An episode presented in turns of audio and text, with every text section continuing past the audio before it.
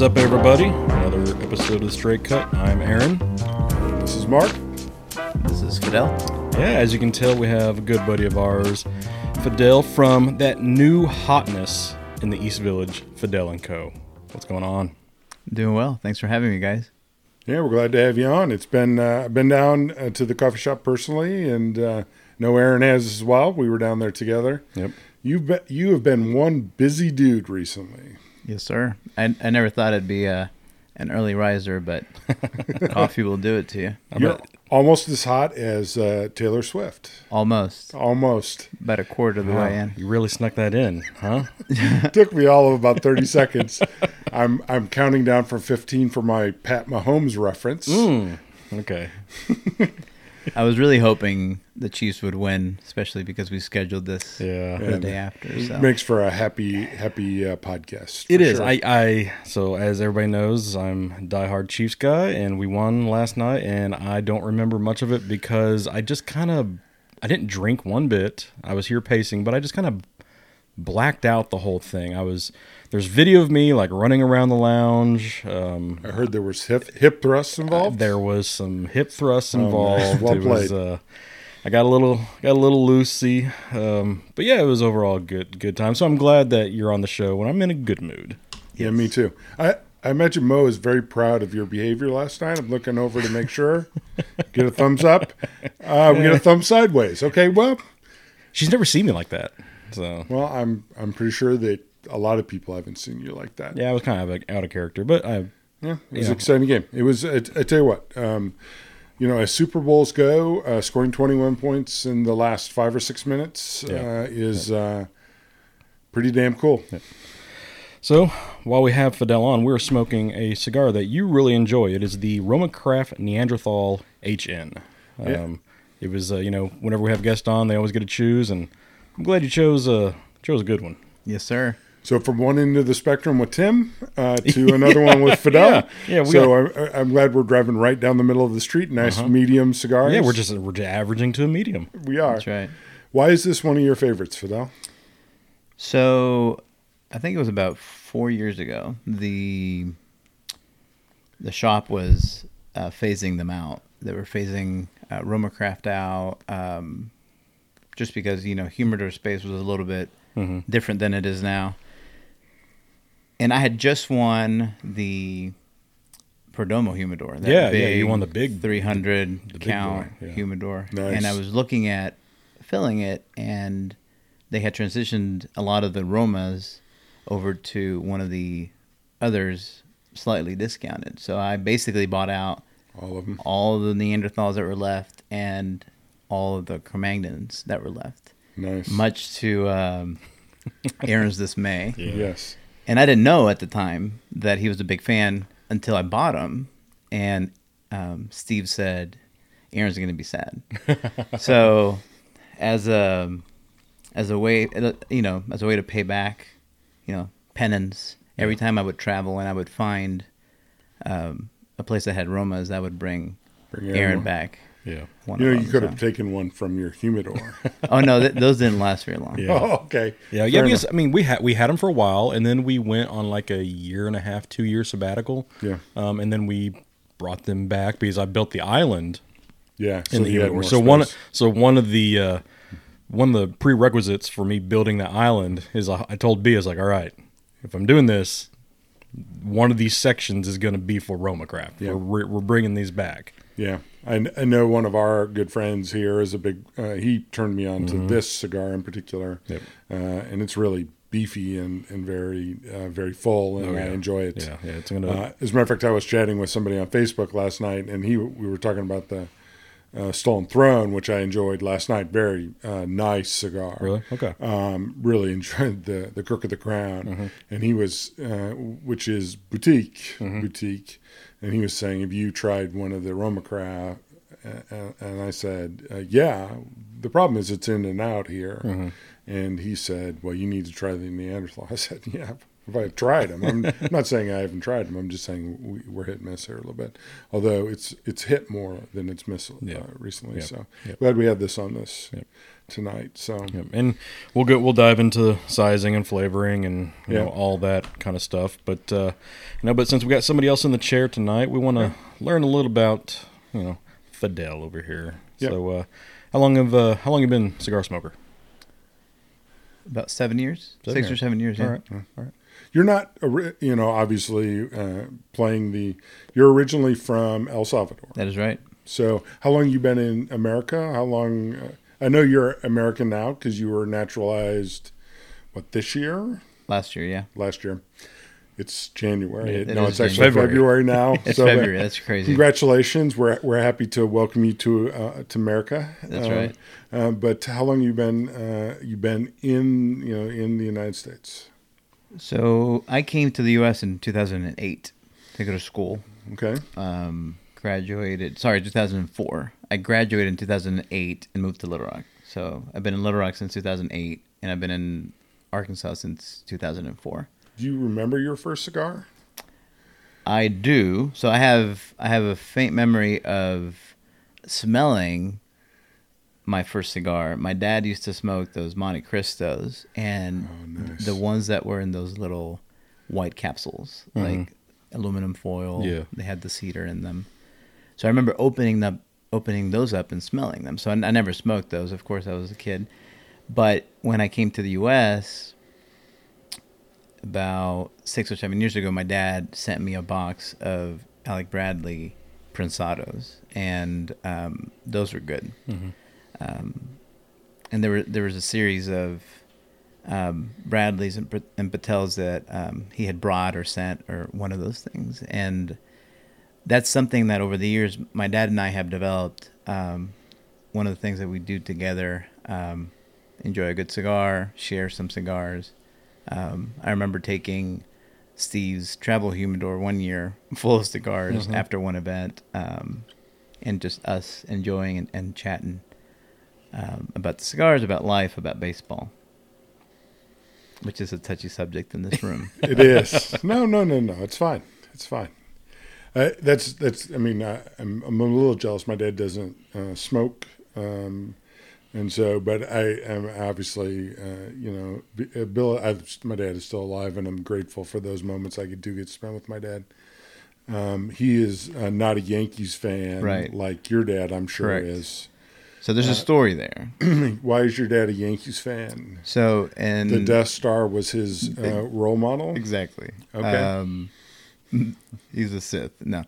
Um, Your dad, the Sith Lord. exactly. Um, back in 1956, TVs were kind of a new thing in El Salvador. I mean, I think they were a new thing There were a, relatively. a, a lot of places that were new. Yeah. and you know you know 60 70 years ago technology didn't travel as fast as it does now um, so tvs were a new thing in el salvador one of the first things my dad watched on television was don larsen's perfect game to win the 1956 world series Okay. Wow. so i was pretty close to being royal blue in brooklyn dodgers Mm. instead of navy blue in the New York Yankees. So, so I was kind of born into it, and it's been something cool and enjoyable that my dad and I have shared from the cradle That's pretty cool. to the point that I was like really young. I remember being like five or six years old and learning how to how to work the Betamax because sometimes the games were happening while my dad was at work, and it was before you could program anything, right? Yeah. So the one thing I knew how to do was to insert the Betamax and start recording when the sh- when the when the game started. So So you were the original TiVo, Yeah. I am the TiVo. right? If you remember the original, do you remember TiVo? Oh yeah. The. Okay. Okay. Yep. There you go. He also taught me, um, and this took a lot more discipline and focus, which a lot of those people that know me, Are a little surprised by it. you know, it's hard for me to to do one thing at one time. Um, I one one of my friends, Justin Justin says that I am the uh, the king of unfinished thoughts. But unrelated to that, what took discipline and my dad showed me how to do was you could skip recording commercials, so you could pause the recording and then wait until the game resumed Started again. And start recording again. So when my dad came home, if I did my my job correctly, he wouldn't have to watch commercials, which is Or- pretty cool. or you'd miss two innings in the middle. exactly. yeah. That's that's where the Like peril. how to go from one to seven? Exactly. so you can just b- blame it on reusing Betamax. Were you the youngest? No, I'm the third. Oh, so okay. my oldest sister Brenda, then my brother, we call him Ro. His name is Rogelio. Then me, and then my little sister Melina. We call her Melly. Nice, nice. So um, the second question we always ask, and it's it's you know it's always an interesting question. Um, what's your most memorable cigar is? So, in 2017, um, my uncle who lived in Wichita, Kansas, he and I would, would smoke cigars sometimes in his back deck or front yard, something, you know. Um, I would always bring him cigars. You know, they smoked cigarettes, so cigars were something that, you know, I was slowly introducing um, some things that I liked and that sort of thing. So when he passed away in 2017, we were in the conference room of the church that they attended with the the priest that was going to do his funeral. So we were going to go around the room, and he asked us, um, "What's one fond memory that you have of your uncle Jack?" So when he got when he got to me, I explained the same thing that I'm telling you. I said, "One of my you know fondest memories was talking and smoking cigar in the front porch, back deck, wherever it was." Um, and as soon as I said that, the priest kind of perked up and said, "I don't mean to sound, you know, boastful, but do you know how, who I am?" And I said, "No." Well, apparently the priest, his name is Father H. He's actually been in Cigar Aficionado. Um, he's a big advocate of cigars.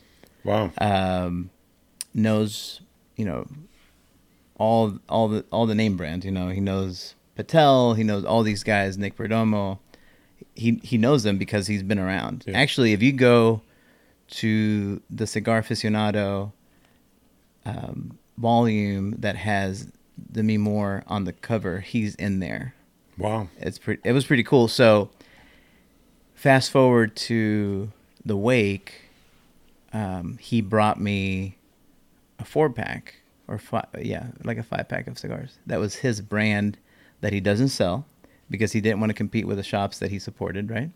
Or the brands that he supported. So he got me a five pack with his brand on it and a really, really sweet card about how on you know he was honored to do my, my uncle's funeral and how how awesome it was to um, that I had that memory with him with the cigars and please enjoy these cigars um, that he just he doesn't sell he just gives to Yeah. people Yeah.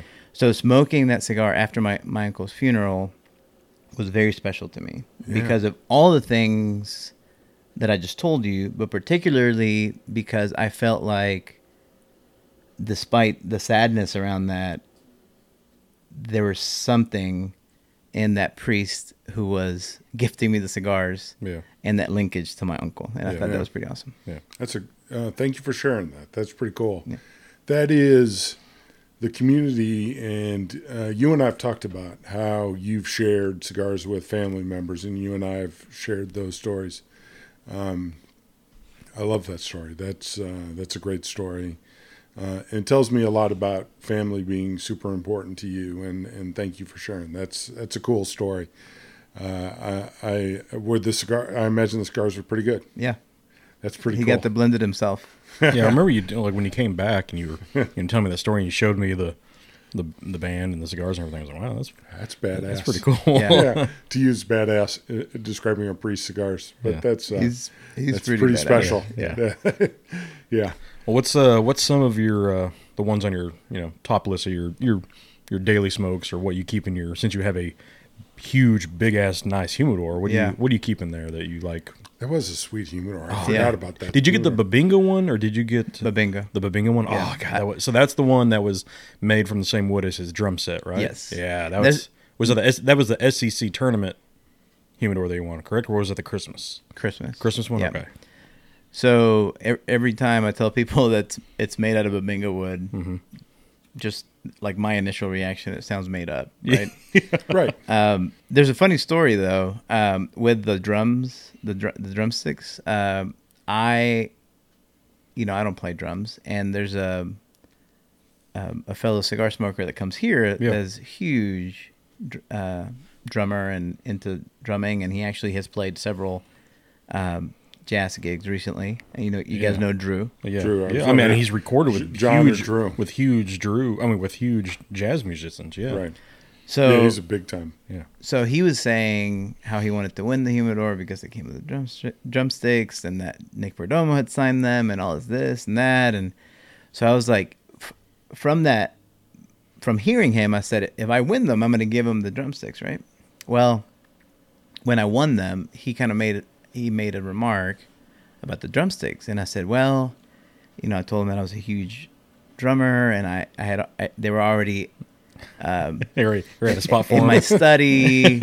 they had their, their special place and all this. So I was waiting for the right time. Um, my wife Sarah wrapped them real nice, and um, Gray, who um, sometimes comes in here, um, had talked to him about this little uh, Stanley brand uh, flask that he wanted. So Drew had bought that flask for Gray. So Gray told me when they were going to be in here. So we kind of set Drew up. So when we got here, Drew thought he was the one gifting something Yeah. to, to Gray, which he was, but it was also set up for me to give him the drumsticks. All And a I- ruse. Yes, and I recorded it, and it was like like a child opening a, up a gift Christmas morning. It was awesome. yeah. It was probably one of the most fulfilling things I've ever given anybody. Yeah. Um, because I, you know, I don't know how how much he bought that I was a big drummer, but That's thankfully, cool. thankfully he didn't ask me any questions about drums or anything. Drew's a, a cool guy, so that, that that that's awesome. Yeah, it was cool because he always because we had them both sitting up here, and you know he would pick up the drumsticks and take them out of the sleeve and look at them. and like, like because we all knew that he he's a jazz drummer, and just you know knowing the fact that you know Nick, Nick's a drummer too, and all that. Yeah, it was uh, it was cool seeing that that little connection. But uh, but what's some of the ones that you you like? so the uh, Ashton VSG, Oh yeah, that's I- my, that's my favorite Ashton. I enjoy Yep. um, very much. Do you have a certain size you like over the other? The the Pegasus, The Pegasus, the the smaller the smaller one, yeah, or the Not- the Tres Mystique. not the one that's um, that weird figurado size. No, not the one that's really thin. I think it's the Pegasus. Pegasus, it's okay. it's a, it's about the size of a robusto. Okay. About the yeah, I really enjoy that one. You like smaller cigars. I, I do like robustos, and that's something that um, Aaron and I share. Yeah, Um, He likes smaller, thinner ones. You're a robusto guy because you and I have talked about that. Yeah. You you go. You like this shorter. You like robustos. yes, Yeah. true. Yeah, true robustos. True robustos. Yeah. Right. You know, Um, 48 by four or five. Yes. Yep. Yep. Yep. You know, four and a half, five is Yeah. I feel like the perfect size. Yeah. Um, w- w- one cigar that I've enjoyed. Um, oh my god! sorry, I giggled. So I've been Super so, into leather, and he likes about four and a half or five. so I've been told. Don't right? cut that out. yeah, that's what she says. Exactly. Um, a cigar that I've enjoyed, um, and I mentioned this earlier, the, the Cro-Magnon as Mhm. well. Yep. The uh, Aquitaine I actually smoked one time thinking it was a Cro-Magnon, and I enjoyed that also. So you smoked it by accident. You're like, oh yeah, this is really good. Yeah. and uh, it was that weird. Um, it's I don't know what kind of um, shape that is, but it's Yeah. tapered at both sides Yeah, a little bit, kind of like a per- perfecto. perfecto, yeah. Um, Do you, I mean you like? Do you like the uh, figurado types? Do you like the, un, you know the the figurado, the, the unusual shapes? I, I don't necessarily Okay. because um, more traditional Yeah. shapes I've enjoyed. Um, I actually enjoy um, these um, Neanderthals and, and Cro-Magnons that, that are flat. Flat, yeah, yeah. Um, They are perfect for a punch. Yeah. Yeah. Um, so- and these even have like a little club on the Yes. on the foot end. Yeah. they're a little. Yeah. Yeah, little, little, little bulbous Yeah, towards the end. Yeah. Um, as far as um, Perdomos, I the Noir Mhm. I've enjoyed. Oh yeah. um, yeah. that I'm, was I'm really a good. big noir fan. the 12th anniversary and any hmm in any you know size Yeah. and, and configuration. Um, the the Hoyo de Monterrey. Okay. That was one that I was pleasantly Hmm. surprised that um, actually Doug introduced me to that one in the um, Churchill size because we were watching that Churchill movie. Yeah. But then I migrated to the smaller one. okay. Okay. Um, or that's the Excalibur, per- particularly, right? Yeah, That, yeah. he likes. So that's the one I'm talking about. Yeah. No, that uh, you like the Maduro or do you like the? Uh, The Maduro is actually very smooth. yeah. I really No, I, that. I love that that Maduro. That's Yeah. actually, you know, we're going through the list of shows coming up, and Yeah. that's that's one coming up on the show because it is. If you want a nice, rich cigar that's good on the price too, it's it definitely hits it. to me it's um not se- seasonal or cyclical or whatever but it Yeah. sometimes um i feel like smoking a different cigar and it could be a christoph Yeah. that i felt like Yeah. um or a perdomo or Sure. any of them i but my, my go-to um if i could afford smoking one multiple times a day would be the vsg Yeah, yeah. No, I'm, I'm the same way. You so you you favor more on the on the fuller, stronger size, a little on the peppery side. Yes. Yeah. We Yeah. we share a lot in the in the size wise. I like the smaller size, and that's why I like Romacraft so much is because they do a lot of smaller size Mm-hmm. cigars, and they do them very well. I like the Perfecto. I like the um the I forget even the the tinier the the smaller one of the Cro Magnon. Mm-hmm. But then you know then they have the knuckle dragger that is you know a little bit bigger, but it's like it's girthier, the bigger ring gauge, which I'm not a huge fan of. But the flavor that comes off that Cro Magnon is is really good. But yeah, these are these are these are these are good. One cigar that I feel like people forget about or I forget about is the Flor de las Antillas. Oh yeah, yeah, That cigar is pretty solid. Yep. It's priced um, right under eight dollars, I believe, or right yeah. at right at. Um, it's a good cigar. It's it's one of the it's it's another cigar that my dad really enjoys as well. yeah, yeah. Um, funny story about how I sometimes will just bust out into the Spanish pronunciation of things is, uh, you know, it started at the poker table one time with um, w- one of the um, my father ones that were that were launched. Yeah. And when I was visiting Brandon and Conway, he said, "Could I just pay you to pronounce all these all Yeah, day?" give me the right pronunciation. Um, but I offered to record him so he could just p- press a button. Press, press Oh, just button. have it right in the- It'd be So- cheaper for all of us. So can we get you to pronounce uh, the tatuaje uh, cojones? Is it co- cojono? Cojono? No, it's cojones. Okay. Don't make Gary come over and close yeah, on you. yeah. There's a shop. There's a shop in like, what was it? Vi- uh, Vitz- Jackson- Jackson. Jackson. Yeah, they, he Jackson. calls it Cojonos instead. of- Cojones. Nice. Corrected But- Gary Lewis. nice. He goes, no, I think it's it's cojones, and he goes, no, I think it's uh, Cojonos. cojones. Nice. He goes, okay, it's cojones. I'll go with that. That's the uh, that's It's- the running gag. It's on- on the America, so we pronounce the J. And that's the the one Brandon likes is the 2012. Is that right? It's the one yes. I like. Yeah. No. like the- yeah. That's B's favorite. Yeah, Well, yeah. it's good. That's yeah. I was going to ask because I've noticed you have not mentioned any tatuajes at this point, and I'm just going he just he's just itching. Like, right. The the tatuajes and the Caldwells, those are cigars that Yeah. sometimes I don't make it to that side of the humidor. Right. And but they're great. Yeah. Um, I was saying that about whatever we were smoking another cigar, and somebody says asked me why I didn't smoke that's the cigar we were smoking that day, and I said I don't know. I think it's probably because it's right across from the Tatuaje, Yeah. Yeah. Because it's on and the I other get side. distracted. So, so who is it that that says their favorite cigar is the one in their hand? it's me. Uh, Whatever's is one what- on fire, right? Uh, it's a cigar. Any cigar that I've lit on fire is my favorite because let's Nice. not let's not overthink this thing. Exactly. Yeah, and I think there's a lot of truth to that because yeah, um, the just enjoying yeah, the whole ritual of lighting it and yeah. touching it up and Amen. that sort of thing. You and I have talked about the ritual part of Mm-hmm. it and the and the sort of the sort of the meditation part of that and the, the, the you know the companionship part of that. You and I have talked about that. We've had some fairly deep conversations Mm-hmm. Yeah. for two guys that generally end up um, making fun of Steve Garland and laughing all the time. um, we've had a lot of those deep conversations, and I, I'm I'm a big proponent of that. You know, there's a lot of that that's there, so for sure. Well, this cigar is is really. Um, I always forget this cigar. I know you guys are both fans. This is really a very good cigar. I use a word that is not on your your stupid flavor wheel, Aaron. That's And you stupid. can- it ain't you stupid can- if it works. You can quote me directly on that. This is meaty. This has got like a lot of No, rich, yeah. rich flavor No, I, meaty. I, I definitely agree with that. It's like when you eat Alpo. Yeah. You know what I'm talking about, Fidel? it's got that meaty richness. Um, it's just it just hits you right down the middle of that sort of. I mean, the constitution of this cigar is stout. Now The- you're- the other thing I now you're like- just getting fancy. fancy. right. Exactly. Yeah. yes.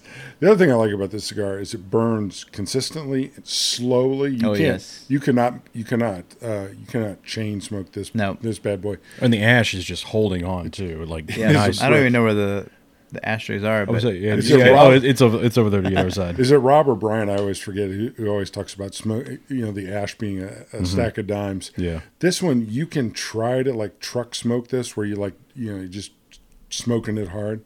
It's just not going anywhere. You're not going to smoke this very quickly. Um, it it's just very um, it's it's really nice. Now, having said that, this is not going to be an everyday smoke for me. This is not the kind of cigar I'm going to pick up Monday, Tuesday, Wednesday, Thursday, and Friday. This is going to be one I pick up like every week, maybe once a week. I really enjoy it though. you got on a Perdomo estate kick there for a while. I remember do, that. I do Perdomo. I went three months where I smoked only Tatuajes.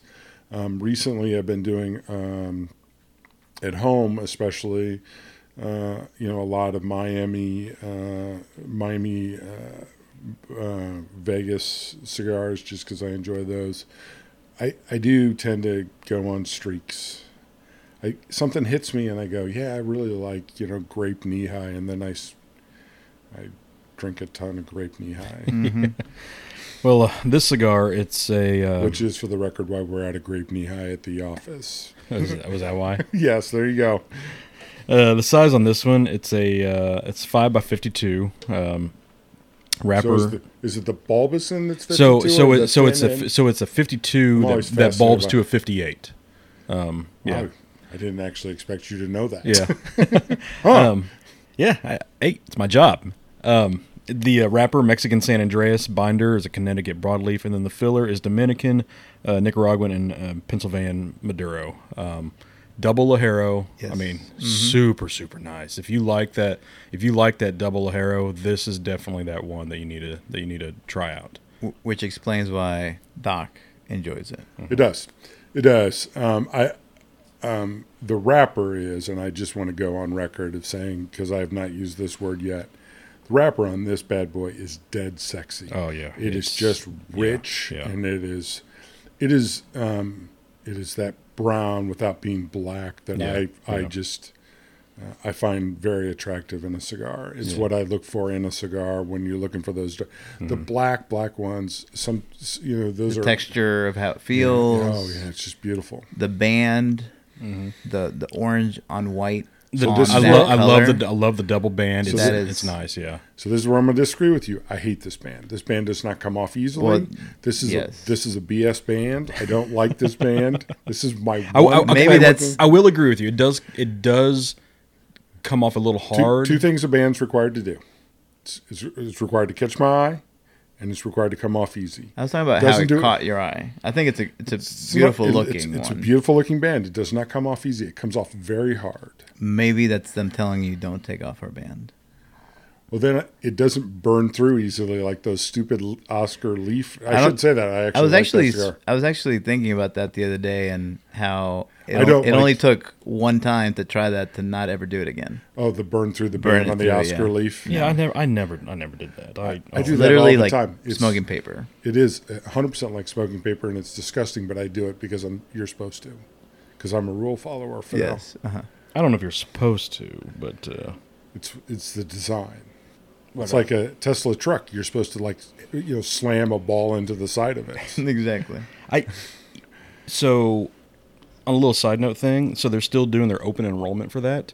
It's a hundred bucks and it's refundable if you don't want it. I kind of want to do that. the Tesla truck. Yeah, the Cybertruck. Can I throw the steel ball into the side of your truck? I mean, if they say they got it fixed, I guess.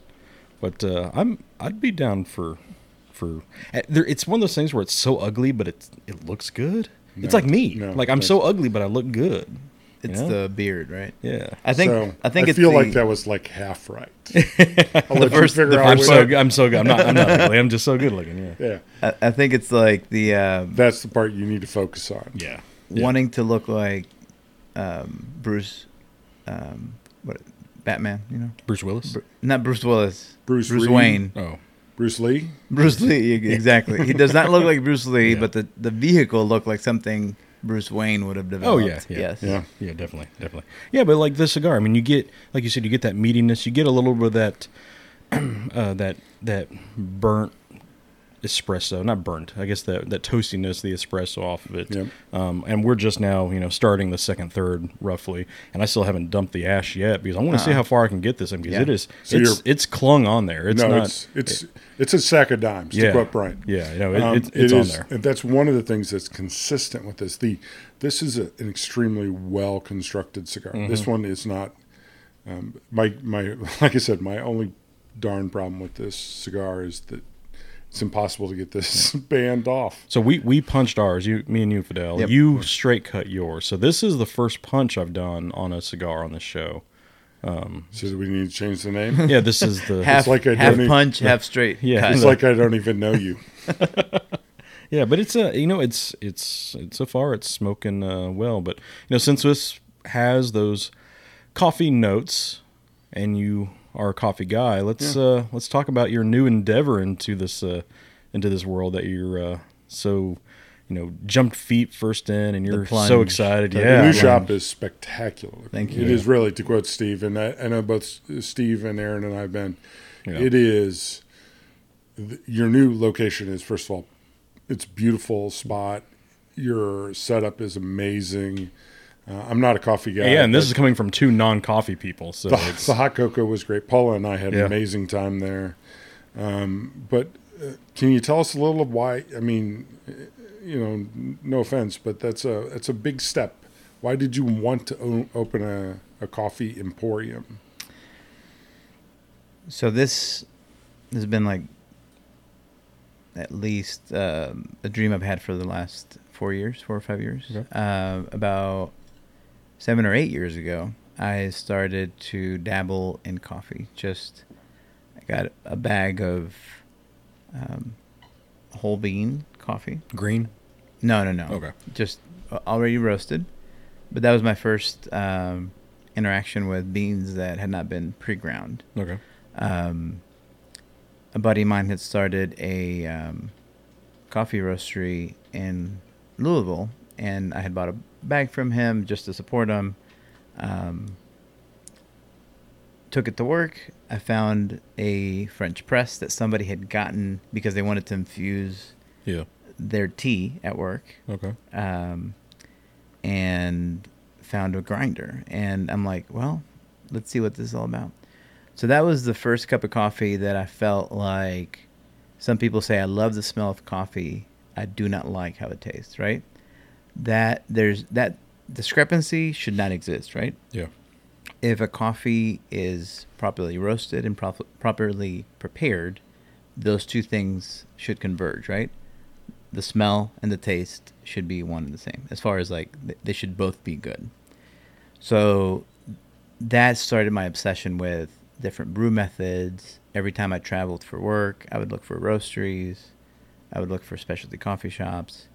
Um, one of which was Onyx Coffee Lab in Northwest Arkansas in going to Northwest Arkansas and in frequenting their establishments. At the time, they had three, um, multiple times during my visits, and sometimes multiple times a day. Um, I got to know th- the owners there, uh, John and Andrea, and in those interactions, um, about four years ago, I asked John um, if he was going to feature any coffees from El Salvador in the near future. Well, he said, matter of fact, I was at the coffee expo and I met this guy from El Salvador. His name is uh, Jorge Jorge Raúl Rivera, right? And I said, what? And then I pulled him up on Facebook and I showed it to him. I said, is it this guy? He said, yeah. I said, I went to grammar school with this dude. So immediately I messaged them and I said, "Hey, I heard you're you're selling coffee to Onyx. Are you coming to Arkansas anytime soon?" So coffee kind of reconnected us to where you know we started interacting more. He didn't Yeah. come that year, but he ended up coming uh, the following year. That following year, um, I got to spend three or four days with him and his um, right hand like coffee engineer, Mhm. agricultural guy that he's got um, running um, his farms and his mill and all that stuff.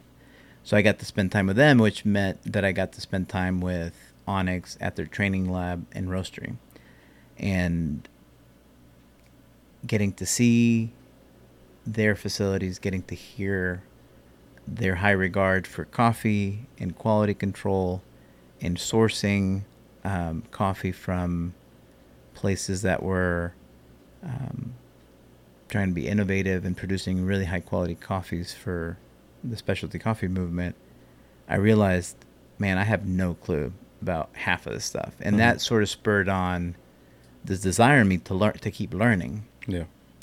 Um, that sort of opened the door to more conversations and more obsession about coffee, and um, inserting myself into places and conversations in general where I felt like um, I wanted to be part of that more and more. So John would always ask me, "Hey, when are you going to start your own shop? When are you going to start your own shop?" Um, and I said, "Soon." I would always say, "Soon." At some point, Yeah. I'd love to. And um, the opportunity presented itself um, a year after that visit to to Springdale, where um, Raul and I had sat down and talked about what would it look like for him and I to integrate from the farm to like a retail roastery slash cafe. So that conversation continually, continually became more and more of a, reality to the point that in 2017, I started um, an LLC that would, in my mind, potentially start importing coffee and finding roasters that we could partner with. Yeah. Well, having a full time job and doing that didn't really pan out. This is two years before I found the space that I'm in now, or about a year and a half before I, I found the space. Well, that company eventually was was the company that I used to start Fidel and Company. Um, the space became available. I had an opportunity to work directly with the architects and the design team to make it what it is now. Um, a lot of the things that you see now that are um, um, live edge and that sort of thing came after I uh, um, harassed Aaron a little bit you about get- helping you- him. Yeah, you gotta- we've all work heard dir- that story. You So got to I- work directly with a millwork guy, and Yeah, so I told um, I, I've told several, or, yeah, I've told several people that it's Fidel and Company, but it, it could easily be Aaron and Company. As much stuff as, as Aaron's in there. there. Um, to me, the attraction was not only my obsession with coffee, but Yeah. their regard for honoring all the hard work that goes from the, the farm yeah, to producing a high quality cup of coffee. So what they call seed to cup. Um, they they break down barriers um, that have traditionally slowed down um, coffee farmers from growth and from getting their fair pay yeah, by working directly with them um, or working with companies that are honoring that. So they either work directly with them um, in what they call relationship coffee, or they work with companies that are importing coffee and doing justice to the work that the farmers and the millers and all that put into it. So it's about respecting the entire chain. Of The entire chain. Yep. all the way to your baristas and your roasters and making sure that everybody that's involved is paid fairly and treated fairly um, and it's also about transparency it's um, you you go to their website and this is something that i'm sharing because it's really inspired me to follow suit Yeah. um, in, in, in, in being that kind of company so you go to their website you know exactly how much they paid for that coffee okay, the day that they bought that coffee, they published what the world market for coffee um, per pound would have been, and what fair trade would have been, and what Rainforest Alliance would have been. All these things, Yeah. and they show how much they paid, which is usually higher than that because they want to develop a relationship where they're pouring resources into those farms and into areas so that they can be more innovative and that they can pay their people better and all these things so that everybody involved can produce a better cup. Where we fall into that is um, we have partnered with them um, to start this coffee shop in the sense that they're supplying coffee that's already roasted until we get our roastery up and going, until we have um, product that we want to put out there. Yeah.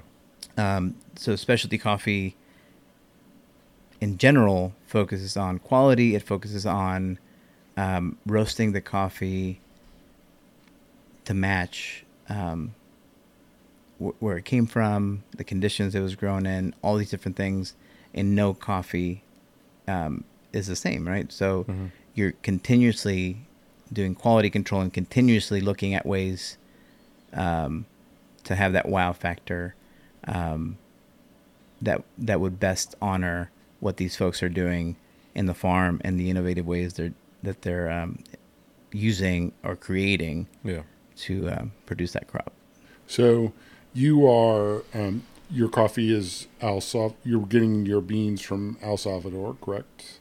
And the farm down there, you have a relationship with your friend down there. Yes. You're buying on his farm. You're saying you're paying a higher price, obviously, for the beans, so that you're really giving him fair value for his, and so that he can innovate and do, um, you know, take care of his workers and do all the all the all the things that he needs to do to to make sure that he he runs his farm well. Right. So, yes. So we're working with Onyx, who's been importing his beans. Oh, cool. We and they're have- doing the roasting up They're there. doing the roasting right now. Right now. until you get your fancy roaster. Correct. The roaster's there. Um, what where we've landed is the harvest in El Salvador just started. Okay. So realistically, we won't be able to get beans until mid to late summer. Okay.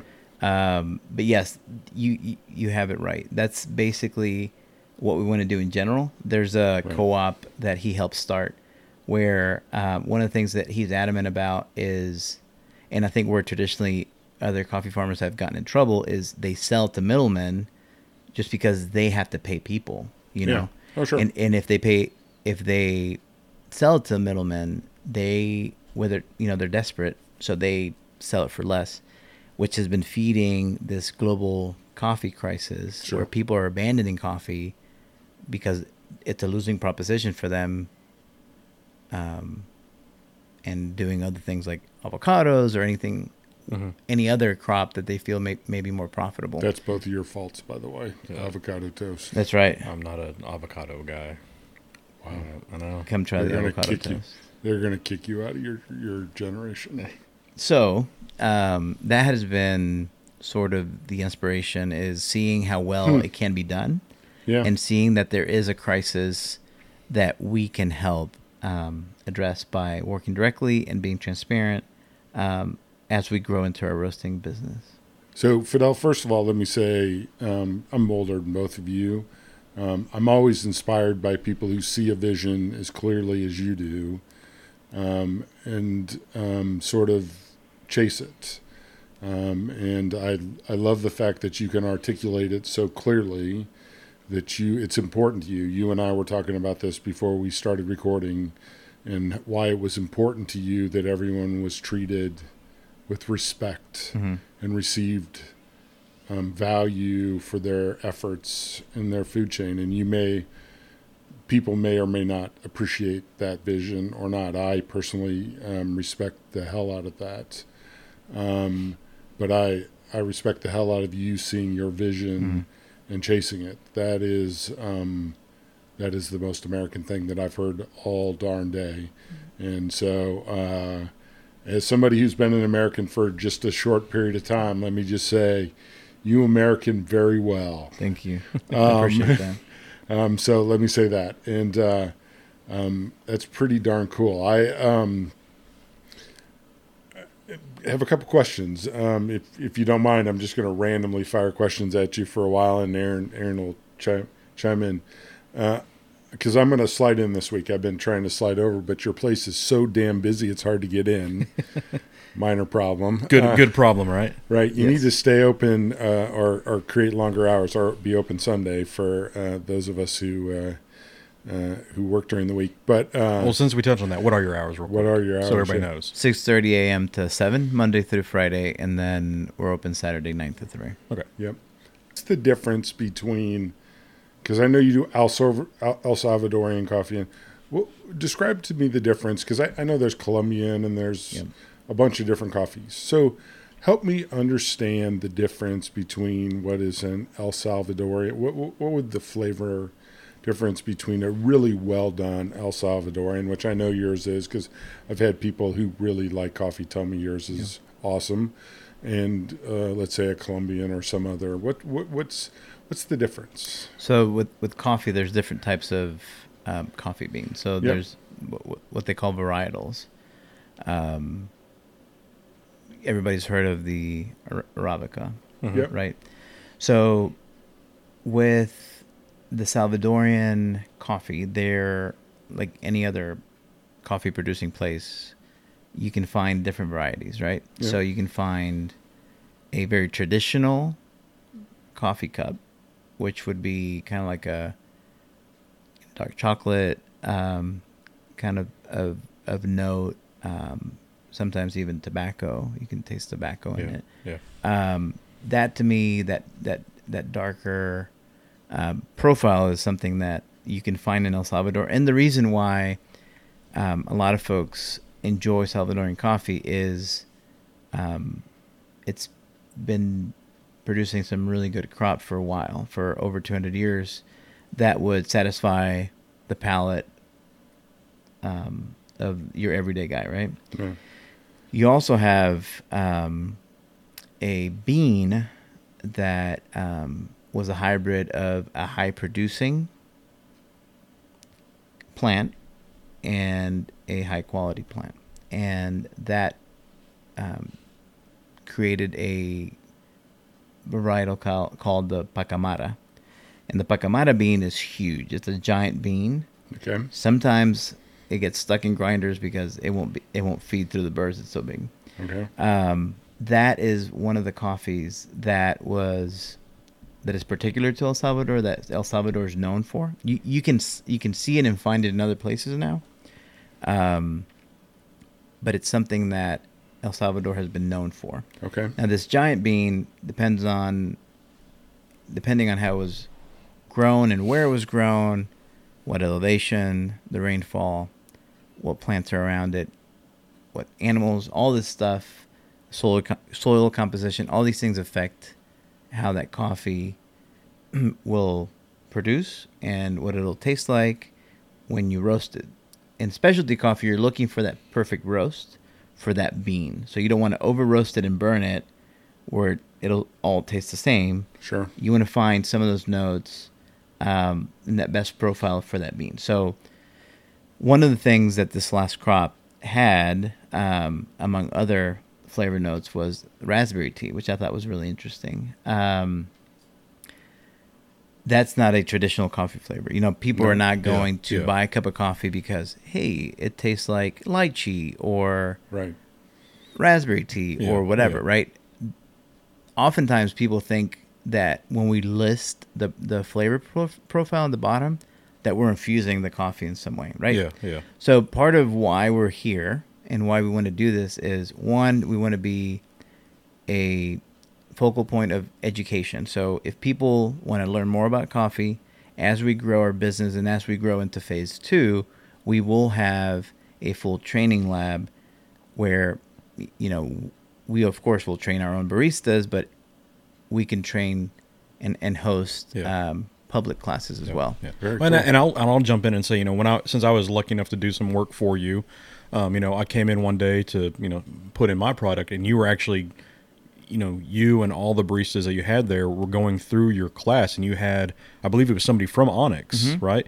And he was, you know, breaking everything down. And so while I was just working, you know, I could overhear and just kind of tune into that, be like, oh, okay, yeah, I can, you know, and just picking up just those, just that little bit of knowledge where it was, you know, I coffee is so far out of my realm, but it was able, you know, he was speaking to you know professionals in a you know in the coffee terms, but I understood what was you know what he was explaining and the education that he was And the science behind it, Yeah, yeah. and yeah, and, the, you know because it is. I mean, it's it's botany. Yeah. you know, pretty much, and it's you know him breaking it down. It's like, oh, okay, yeah, I, I, I totally understand that. So that's that. Yeah, you you know you you say it, but you're also pre you're you're preaching it, but you're doing it at the same time. Right. You're you're you know you're you're in you want to stand out above all the other you know coffee shops and you know on that one product alone you are bringing in and you're teaching everybody you know this is why this bean is like that or you know everything like that so yeah you're you know i saw that firsthand i actually can can attest to it you know just off you know from the back from the back from the back room I tell you, when you describe it, you know, I'm sitting here thinking, um, first of all, I'm a hot cocoa guy and a tea guy, and I know tea teas are different than than and people, uh, you know, tea tea guys like me are. We think we're snootier, but to be honest with you, teas are not nearly as complex as coffees are. Um, and but you're as you describe what you do, and we were talking beforehand. Uh, I'm sitting here thinking, what is what does coffee do, sound like? uh, the, the the whole method. It sounds like grown cigar. It sounds like growing Yeah. tobaccos and Yeah. making cigars. Um, and you described it earlier Yeah. as that. And I, you, you, when you go through all that, you sound like Nick Perdomo in the way that you care for the whole process and the way you're methodical about how you go through all of that. Um, you you strike me just like Nick in the way that you want to control everything um, because you want the final product to be consistent and what you want it to be and all of that and you want to understand all of that and that's uh, i'm fascinated by that from the coffee point of view um, so i mean uh, to me it seems like a very similar process It is, and one of the things that our staff have been trained, you know, and Aaron mentioned that is, if our product is outside parameters, it doesn't get served. Mhm. Um, we have um, pretty fancy um, equipment that that measures the concentration of the coffee. So anytime that we are putting out a product for the first time, we go through that machine several times to make sure that the coffee concentration is within para- parameters for one. Yeah. But also we make sure that everybody's calibrated um, before they start making it for somebody else. Yeah. And even when they are making it for somebody else um, sometimes we will take a sample to make sure it's within specs. Okay. Cool. so that to me so you're drinking to- a lot of coffee. Well drinking a lot of coffee it looks like um, we're doing science experiments and yeah sure um, I can show you some of the, the photos, but um, we take it seriously. Uh, we want to make sure that um, we are wowing folks with our customer service and with the products that we're putting out. Yeah. We, we want to make sure that the quality's there every time they come in, and the best way to do that is to rely on the science. yeah yeah, yeah. No, no question. I mean, uh, you you talk about it. We uh, we were wild the the time we went in. I you know I know Aaron, you did a bunch of work for them, and the Mhm. the the place is beautiful. It's you know we talked about B setting up a new shop and how he just had a few chairs and Yeah. started slowly. Um, that was not the Fidel approach. Fidel has uh, Fidel and Company is is amazing looking, and I know because you you have these wooden trays that Aaron built and Yes. and all of the the the the, the fancy um, setup and everything is really impressive is is the word I would use. Um, and I know you made Paula some sort of uh, caramel drink when we were there, We're, and she was raving about it. Um, so um, you're down in the you're near, you're, you're near Heifer International Yep. in the Clinton Presidential Library, right across from Cathead Diner, which I've heard amazing things about. We haven't gone to. Right down in the same building as the rail yard. So yeah, that building that starts with the rail yard used to be the Rocktown Distillery Mhm. Yeah. uh, original building. So they and make moonshine there. they In make Houston. moonshine. Yeah. Yeah. Um, legal legal moonshine our, Yeah. our shop, our cafe was actually built on what used to be like the gravel Mhm. um, approach to their receiving dock. So that that is brand new, brand new build. Okay. Um, really proud of of basically all the stuff that you're talking about. We're really proud of how it turned out. Yeah. Yeah, Um, should be. No, it's very it's very inviting. It's uh, you know, especially with today, you know, we're one of the perks of living in the South is like you have kind of mildish winters. I mean, today you got up to like degrees. s- like seventy something today. 75 So I'm, I'm assuming you had the big garage door open. Oh yeah. Oh yeah, yeah, that's gonna be so nice whenever it comes springtime and and get back there and you know, you know, since you're in downtown area, you can have tons of people working from there, Yeah. getting their stuff, and it's you know, it's it's what you want because you're gonna you get that inviting feeling, and plus the East Village, that whole area. I mean, it's Booming. it's it's revitalizing, and it's because of the businesses like yours Yeah. coming in there. It's it's it's doing that. You know, you have um, Cathead, you have the rail yard that has how many food trucks there throughout the week? I mean, They had like four or five the other day. yeah, the I mean, day, they have yeah. tons there all the time. Twisted fries. When the Twisted Fry place goes there, you got to try that. yeah, They had poutine at our office yesterday. Oh, nice. Poutine fries. Yeah, yeah. that's that's It's good. on my diet. That's awesome. So we were talking about it, it booming. Did you have anything before we go into pour? Did you remember? Um, no, I mean just the. I mean it's just it's so nice to see older buildings, and you know I know you don't have the older building, you have the newer one, but just in that area, um, you know they're turning old uh, warehouses into lofts. They're you know Heifer International is is huge is huge area down there. You know my favorite pub is you know two blocks away from there. Uh, numerous breweries that Little Rock is known for is becoming known for is the breweries. You know, is a couple blocks away, and now you know it seemed to be the one thing that was missing in that area. You you've you know Good you, coffee you, shop. You, have got you've got that you've got that covered now. One thing that we're particularly proud of, you know, having worked 11 and a half years in healthcare is we have healthcare grade network infrastructure. So our, our internet's pretty bad, like Yeah. pretty awesome. Yeah. Not bad, but Bad and good. Bad Yeah. bad is good. Yeah. yes. So Um, if people want to come down and uh, surf on your internet, they can come down. yeah, like the people that are working remotely there, we, we have a lot of folks that need that that That's awesome. that bandwidth. Um, so can I smoke cigars in your office? no, we cannot. Um, so I, I saw something uh, I was going to try the first day, but you were busy. So can you um, uh, enlighten me what a El Salvadorian pour over is? Yeah. So the the pour over um, method um, that we use um, is a Kalita wave. That's the type of um, pour over mechanism. Okay. Um, the Kalita wave features a flat bottom that allows for, for better drainage when you're pouring the water into the coffee ground. So the pour over in general is a handcrafted Mhm. black cup of coffee, right? Yeah.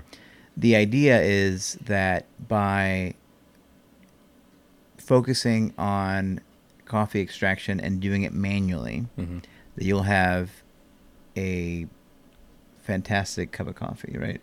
So it's not your typical Mr. Coffee Okay. that you're using, but it's basically hand cranked and it features several steps from when you weigh out the coffee to the first time you introduce water to the coffee Okay. and subsequently do that you know three or four times So you pour it over three or four times. yeah. So the the coffee when it's roasted um, has to sit for a little while to release some of the CO two that is still in it.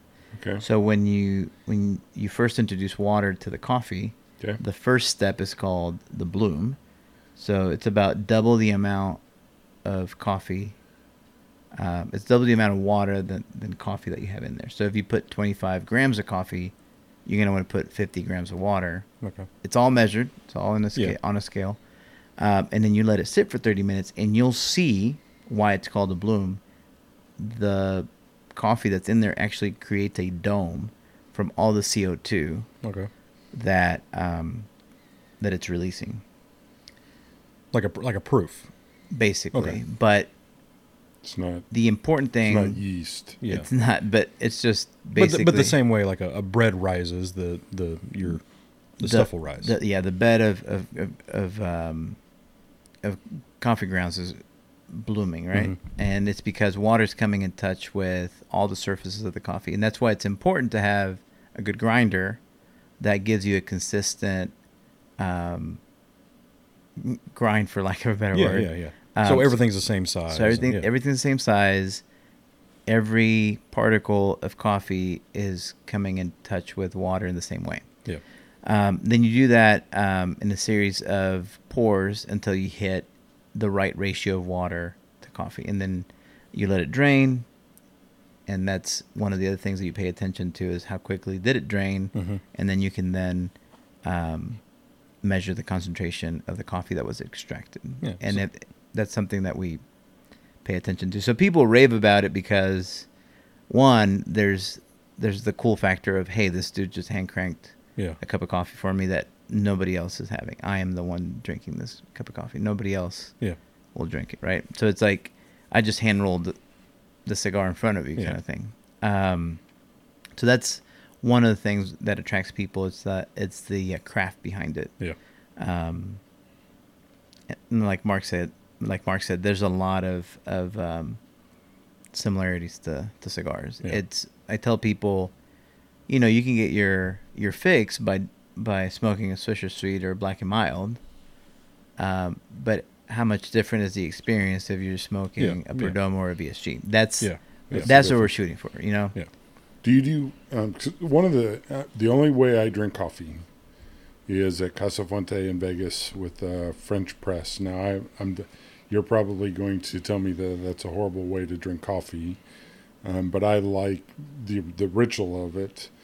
Um, do you do French press? That's probably a bad way of doing it, but It's not a bad it's not a bad way at all. um, We don't do it.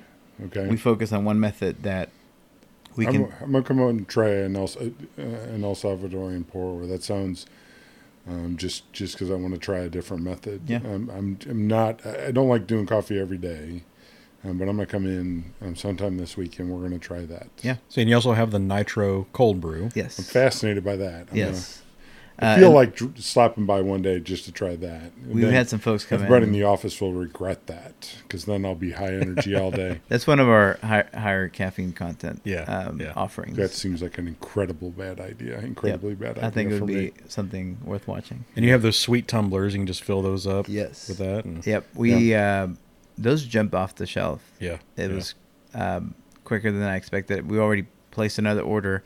One of the cool things about the new tum- tumblers that are coming in um, is that they're laser etched, and I'm really excited to see how those turn So out. So those have your logo on them. yeah. So the same way that the original ones had a white logo. those. So I got so, so I got the the first pressing one. Then I got Oh. the first run. Right. Yep. Okay. Cool. Yeah. I'm gonna get it. I'm I'm gonna gonna get have run to number come- two. when now. you get those in, please put one aside for me. I want one of those. Yes, sir. I So- will pay double. but- So with with nitro um, coffee, we're doing something uh, unique in that we're featuring a single origin coffee and and making that that nitro coffee. Um, a lot of times, people use a blend, Mhm. um, but making a single origin coffee for nitro really brings out some of those the flavor profiles that um, are to me more char- characteristic of specialty coffee um, and not something that you would think oh wait this really does taste like taste like raspberry Yeah. or lychee which i don't know if you ever had lychee Oh, yeah. Oh, yeah. they're pretty pretty Pretty awesome. delicious yeah Yeah. um, and then you infuse it with nitrogen in the keg, but also when you're pulling Mhm. that through um, through the Through the tab. through the tab, um, and that infuses it to where it has a head. Like a, like a Guinness, Like a it ca- stout, yeah. cascades and everything. Yep. Yeah. So- All comes back to Guinness for Aaron. Hey, All hey, everything does, hey, and that's what I'm drinking right now. So I know. and to me that's something that's is fascinating to see folks at 6.30 or 7 in the morning drinking that because it's like oh yeah you got a bunch of people drinking something that looks like they're drinking a stout which Yeah. you know is very european of us over Yeah, there yeah. Yeah. But In Little Rock, Arkansas. that's Yeah. right Well, cool. Yeah, I, yeah, I, we we went there. Oh, you know, your soft opening, I guess. You know, need to get back over there. Um, For the hard opening. Yeah, know that for the for the heart opening. Yeah, but you know, I was hoping to get over there uh, a couple weeks ago whenever Steve was in town, but I was, you know, we were both bad sick and couldn't couldn't Yeah. make it over there. And Yeah.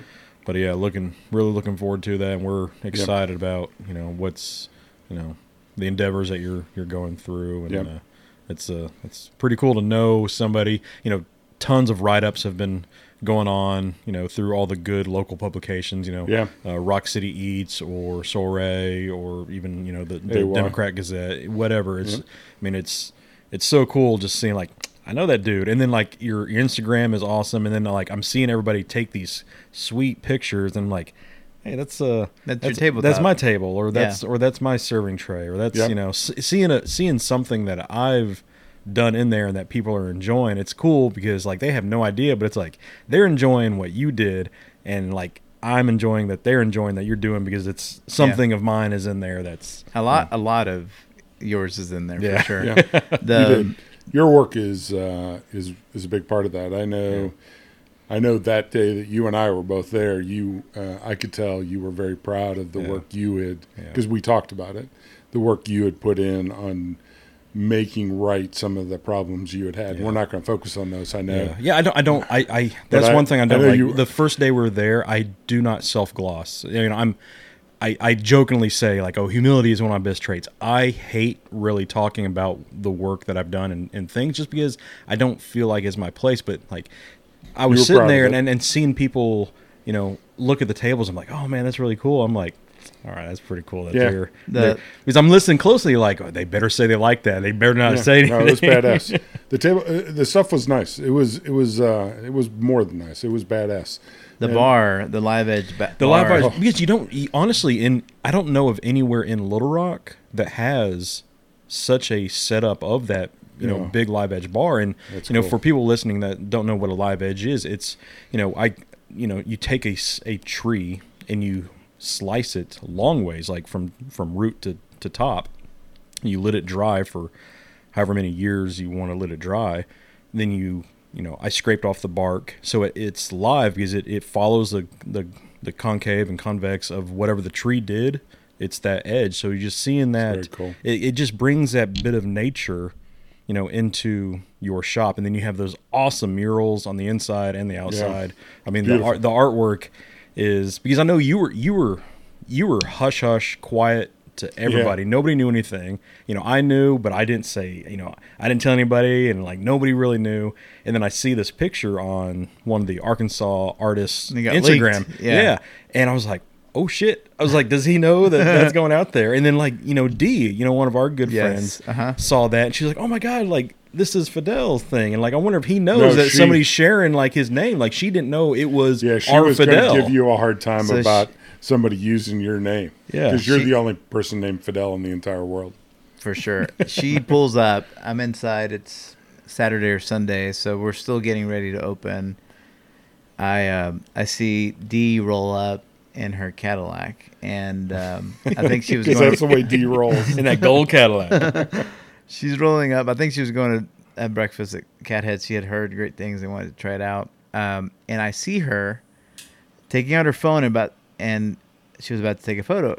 God knew what she was going to do with it, so I She was just going to tag you. Is what I she was going to do. I tapped the um, the glass. Yeah. And I and I uh, like shook You- my finger you know, at her. you, you know fingered her I no fingered her, and then I said, um, and I came out, and she was like, I'm, "I was getting ready to text you that your name was on this building, and blah blah blah, and and it is you, and all this stuff." So she actually got a sneak peek Yeah. um, of the uh, inside of the space as well, and um, it was uh, it was it was a fun experience.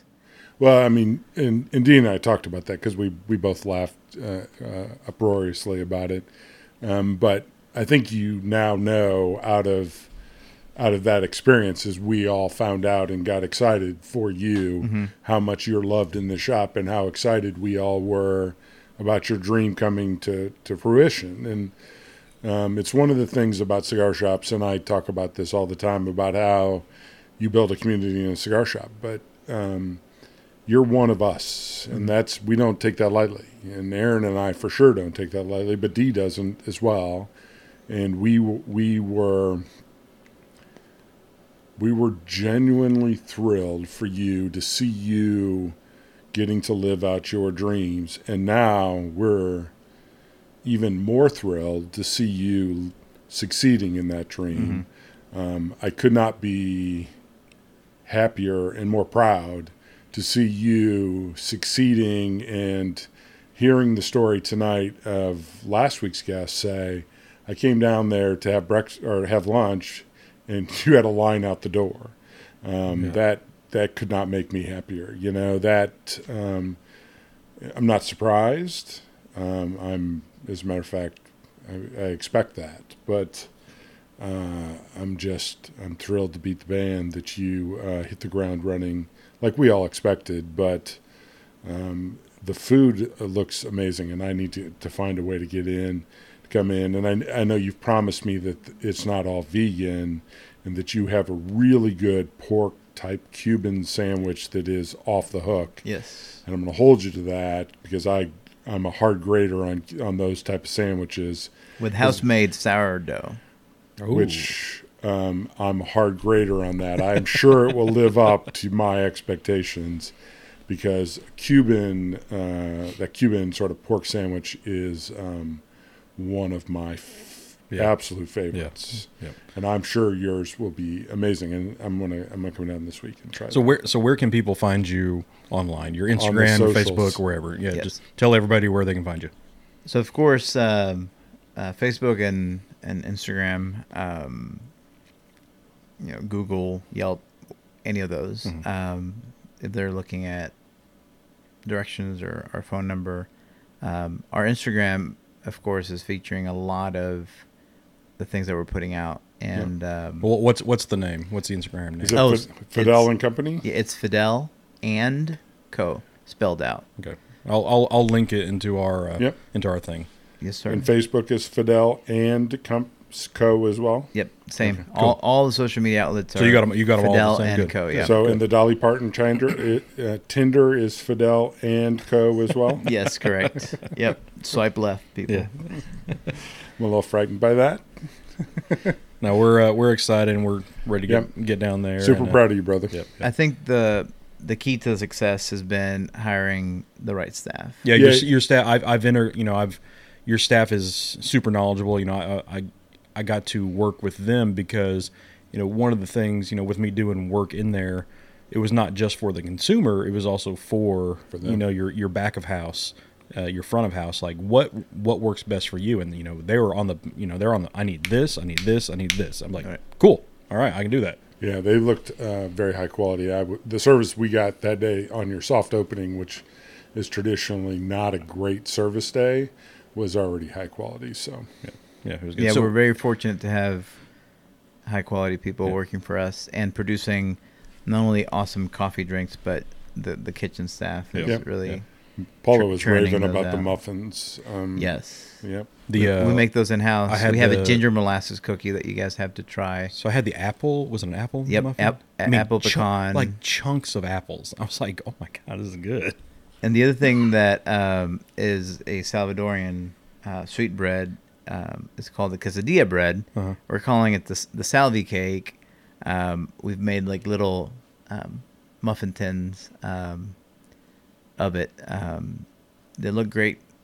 They're um, everything you would ever want in a pound cake, um, plus a little orange zest. Nice, Nice. Little little twist there. cool. Awesome. So come try that. It's really awesome. Yeah, we're definitely. Oh, have you haven't had your grand opening right yet? We did a Oh, couple, did you? a couple weeks ago. Um, so two and a half weeks ago, and it's been like uh, Pandemonium Mark, since, yeah. Mark, yes, Mark was saying, and and your guest from last week was saying, it's been out the door. gangbusters for yeah, sure. great. That's good news. Um, so we're gonna we're definitely gonna come down and uh, check you out. So uh, I've given your uh, you gave me a couple free cups of coffee, and I gave them to a couple of my coffee drinkers at work and told them that they better go down.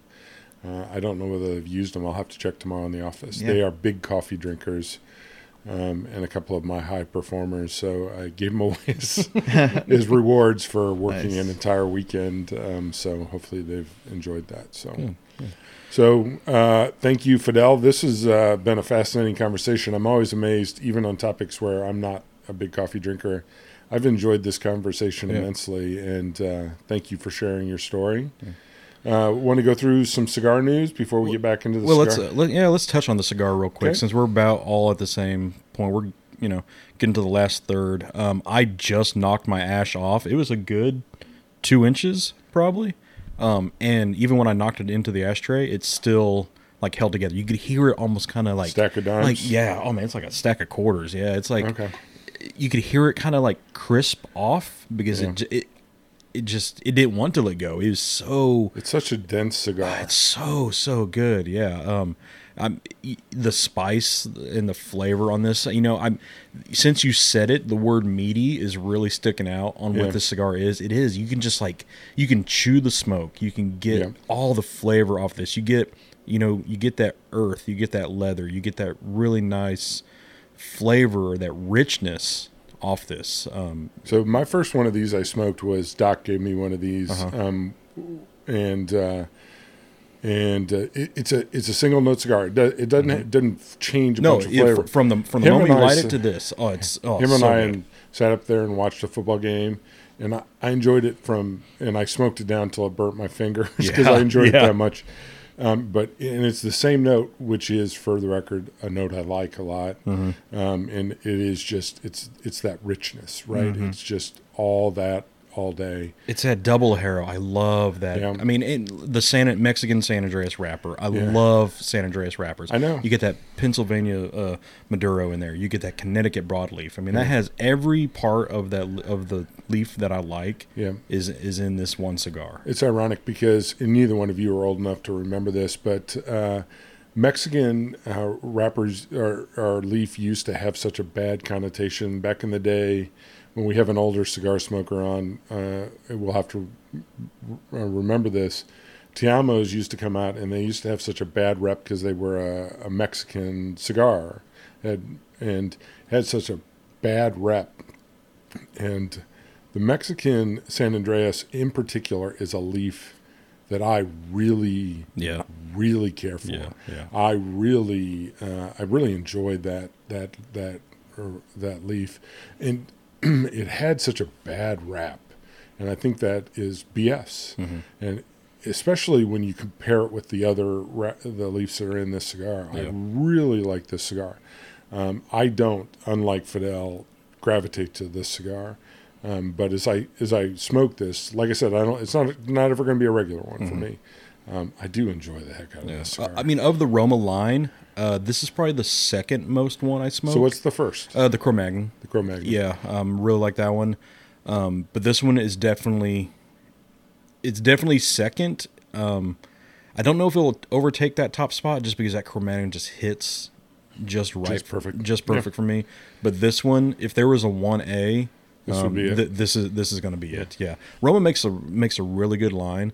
Um, you know, the ones that everybody really likes are, you know, The these, Aquitaine. the Aquitaine, the the Cro-Magnon, stuff like Sure. that. They have a whole bunch of. They have a whole different full line. But the intemperance is also a great Intemperance is good. Yeah, if you if you want a lighter cigar, they also have that one. Um, but it, you know, th- this one particular, I'm starting to like flat caps. Um, you know, I don't enjoy. I don't like punching cigars that that much unless you have that you know that razor sharp punch. Uh, just because you don't want to damage the cap, you don't Yes. want too much pressure. Um, but with these, you know, I did the Xikar punch. I mean, it just.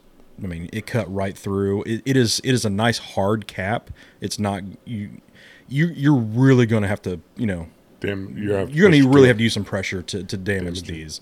Um, you know, These are really well made cigars. I, I tell you, the one thing about the this you know Roma craft in general is, in the you, you think about what we smoked last week or Mm-hmm. two weeks ago. Um, this is not an overly marketed cigar. no, it's This not. It's a lot of word simple- of mouth cigar. Yeah. Right, simple band, simple boxes, not fancy market. Mm-hmm. Um, and this should, you know, from on my my sort of reluctance to go towards overly marketed cigars, Mm-hmm. this is a this is a this is a straightforward cigar and a straightforward marketing, uh, and really well done. And- And I know, I know, uh, you know, uh, with talking, I talked with Rob a couple times. I was actually on his show that came Yeah. out uh, today. You know, this company is based, you know, down in Texas. It's a Yeah. big Texas brand. Um, you know, I know his home shop gets a lot of love with these cigars, and you know, it. I don't want to say this has a it has a cult following. It has a it has its own niche of fans by far, definitely.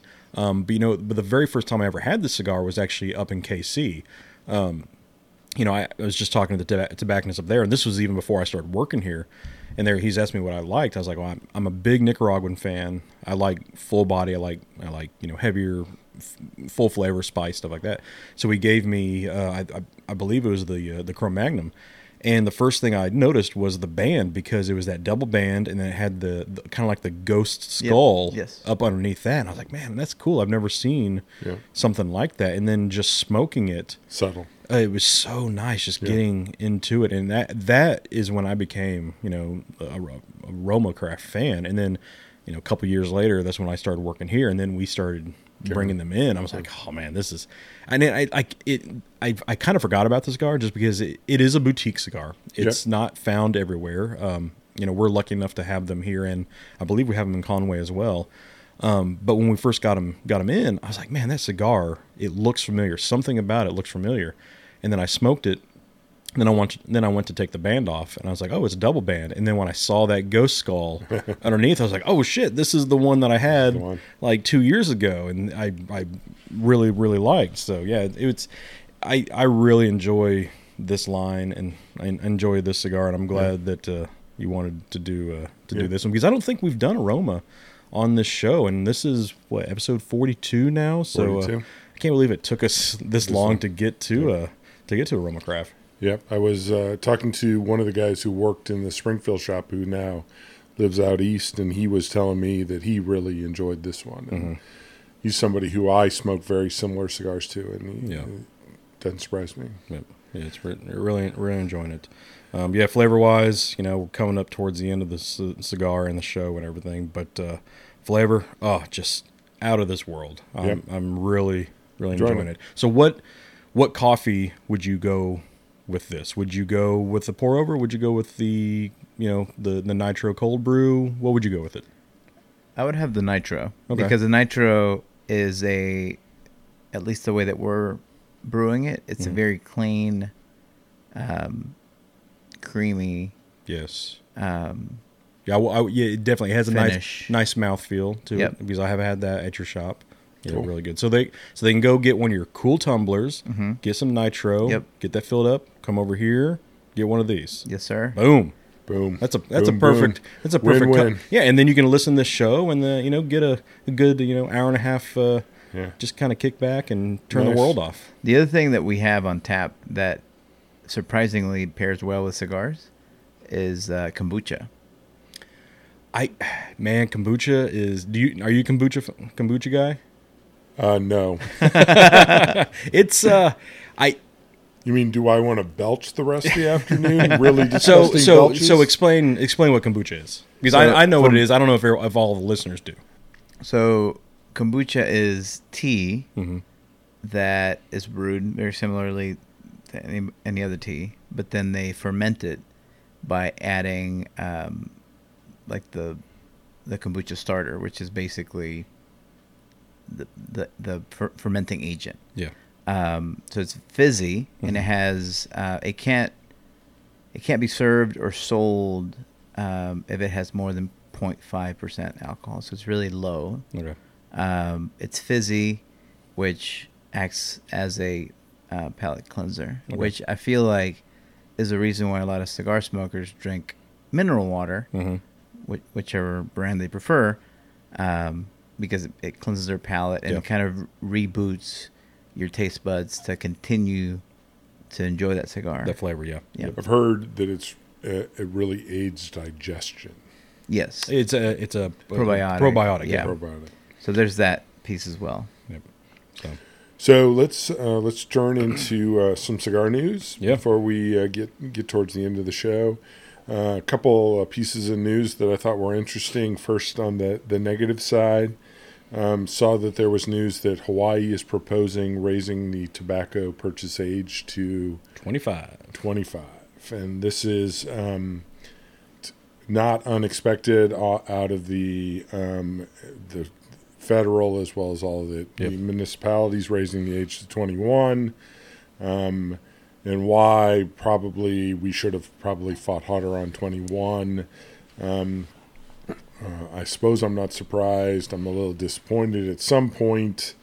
Um, uh, we're going to have to make a stand on one of these. I think um, there's some disappointment um, that it happened so quickly, but Yeah, uh, especially with the federal law just just taking Just place. Yeah, Um, and while Fidel is taking a selfie, the other law, the other thing piece of news that happened uh, today was that the uh, court struck down the FDA's uh, uh, warning labels on cigar boxes. Yep. So that was, uh, you, I always tell people to to be careful about uh, court rulings because court rulings get court rulings on top of court rulings. But uh, that was interesting news, uh, declaring warning uh, requirement of uh, warning labels to be illegal, um, which So- I found is interesting. yeah, because you saw some some boxes were going were already putting on, you know, the warning, the nic- nicotine warning, just as a uh, preventative maintenance, pretty much in case it did get enacted into law.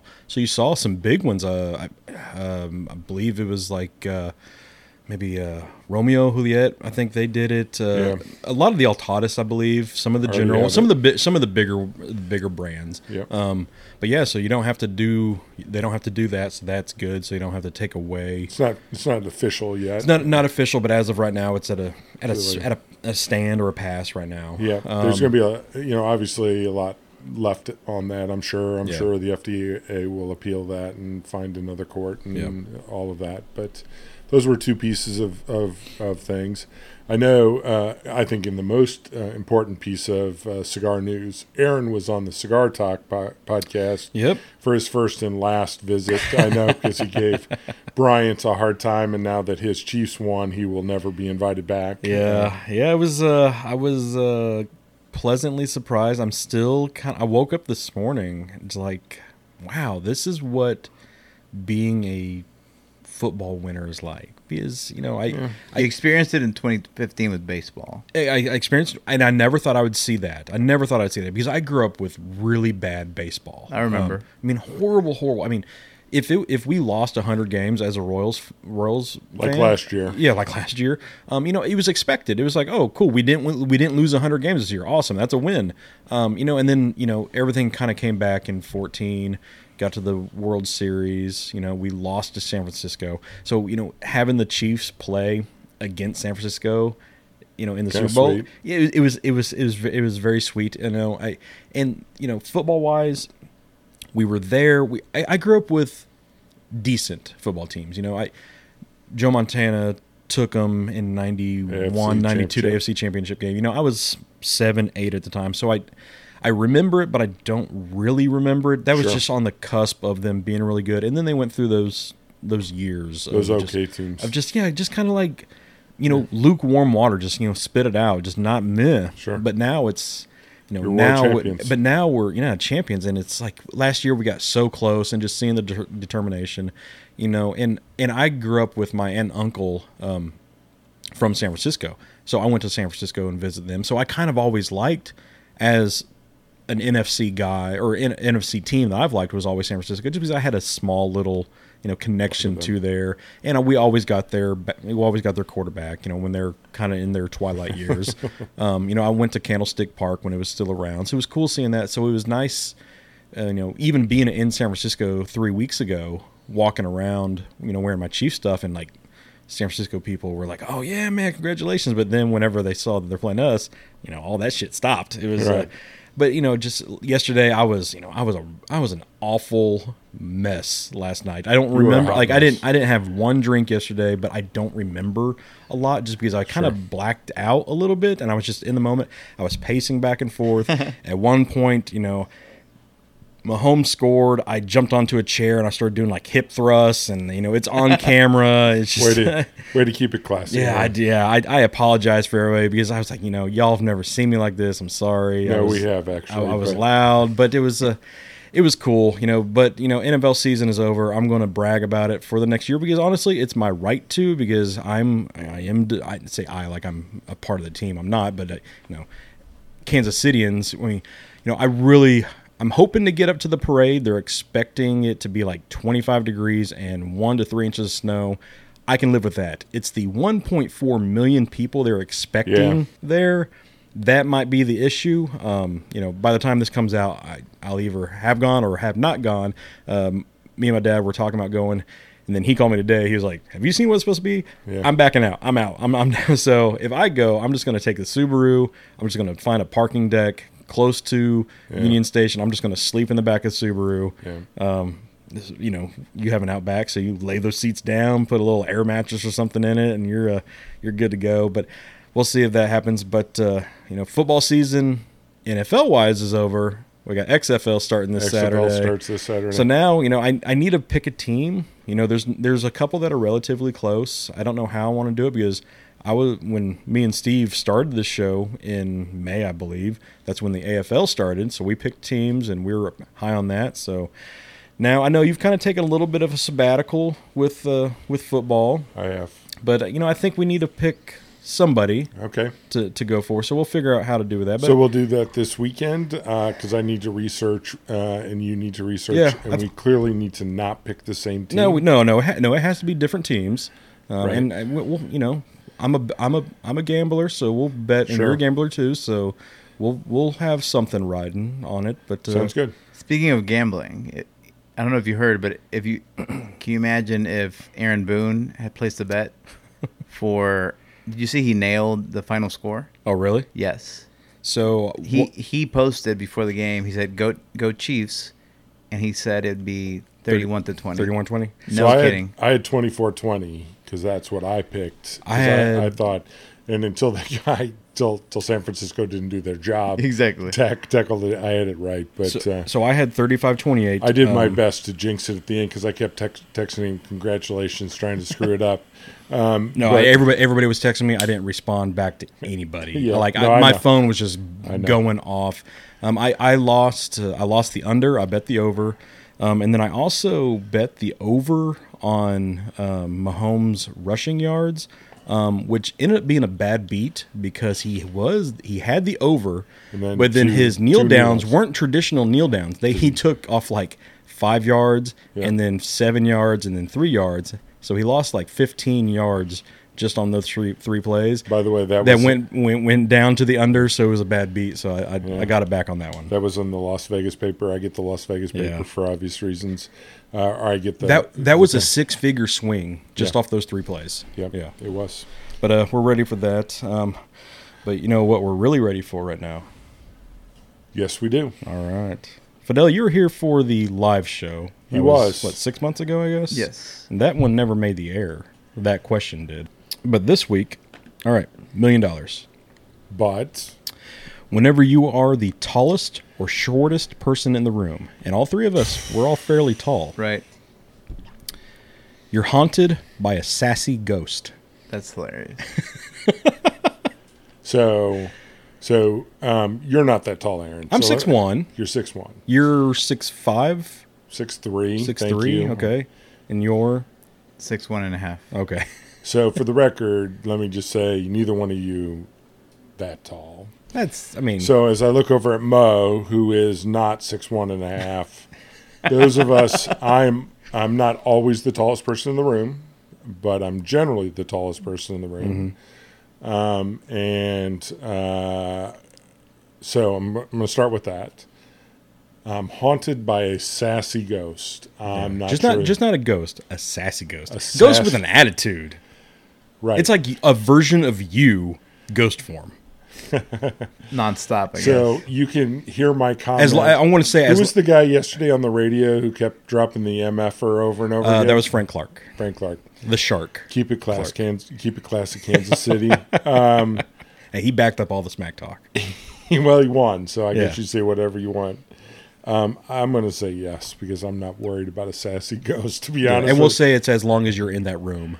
So you can. um, the sassy ghost can follow me the rest of the day. I I'm I'm. I'm gonna I'm gonna take it too. I- That sounds like that would be fun, you know? Right. Because At he's not gonna point- hurt you. It's some just gonna point be a little gonna- sassy. You know, the funny part is, um, uh, there was a somebody was telling me a TED Talk story, and this is a serious story, that there was a lady who was schizophrenic, and um, she was talking about what it was like to be schizophrenic, and she was saying that when um, that she uh, always saw a ghost that was like the it cl- clown, and that the it clown was always with her, and that she had learned to deal with that. And I can't imagine how Ugh. destructive that would be. And she was talking about how you just learn to deal with it and all that. And if she can, uh, in real life, Yeah. deal, learn to deal with that, I can learn in not real life to In- deal with the in- sassy clown. In, in fake money terms, yeah. And she was, I mean, they we were talking about how just how brave that is to be able to put up with that. I can deal with the sassy clown. At some point, you're going to get annoyed by it, yeah. but um, You just leave the room then. Go to a basketball game. Right. I'm gonna say yes. What do you think, Fidel? So what's funny about this is um, You're afraid of slash, sassy ghosts? no, no, no. Um, in El Salvador, I, I would probably be the tallest one in a lot of rooms and a lot of crowds, um, just because the average height. Um, I'm like basically Shaquille O'Neal down there, right? So there, I think it'd be a little bit more haunting. You're But- you're like Shaquille O'Neal, but with a bad post move. Better because I I post up like Patrick Ewing, so we're gonna that's for a different day. Can you shoot Um, a free throw though? Exactly. Uh, well, we're not going to talk about how Patrick Ewing would pick his nose before throwing a free throw, but that's for another episode. Um, I would say yes because in America it would it would be a seldom occurrence, but Yeah. a welcome million dollars Yeah. for sure. And So you would could, I say mean, imagine what Fidel and Co can do with that. imagine Yeah. a lot of uh, woodworking, Yeah, and millwork, and lamin- laminate. Or over uh, uh, utilities. you. Exactly. Yeah. All right. Uh, yeah. So that's three yays. Three yays. I, I gotta believe there's a lot of yays on this one. Yeah. yeah Sassy ghosts, not really. Unless you're just like really, really short or really, really tall. I mean, you kind of have I a think good you- average. You've got to have, uh, if you're average, you got to be taking this all day. Yeah. But um, you could certainly uh, go to rooms where no one exists, but I guess then you're always the tallest or the shortest. Um, but that aside, um, a sassy ghost really not that big of a punishment. Correct. Unless you just don't like sass. I hang around you a ton. Yeah. So, uh, Fidel, first of all, I want to say thank you for coming on. This has been um, fascinating and a lot of fun. You're uh, one of the the most uh, irreverent people that I talk to on a daily basis, and uh, and I think uh, this has made this a lot of fun. So, Yeah. thank you. Yeah, I can't. Thank you know, you. and as a not a really a coffee guy, I like I like coffee every once in a while, but now I I want a nitro pour. You know, I want I want that cold brew. It's uh, I might have to get one soon. Yep. So I know a place. I Yes, know sir. a place. I know a great place. Yeah. Appreciate you guys having me. Yeah, and we'll we'll link your Facebook and your Instagram and everything to ours. So and your make Tinder sure account. Yeah, make make sure you check out uh, check out Fidel and Co. Next time you're in Little Rock. Next time before you come up to the shop here, you know, Yep. I want to I want to see that uh, see that sweet tumbler that y'all have. Yep. So, Awesome. 100%. Thank you guys. yeah. so all right. Well, we will uh, see y'all next week. Be the good. Later.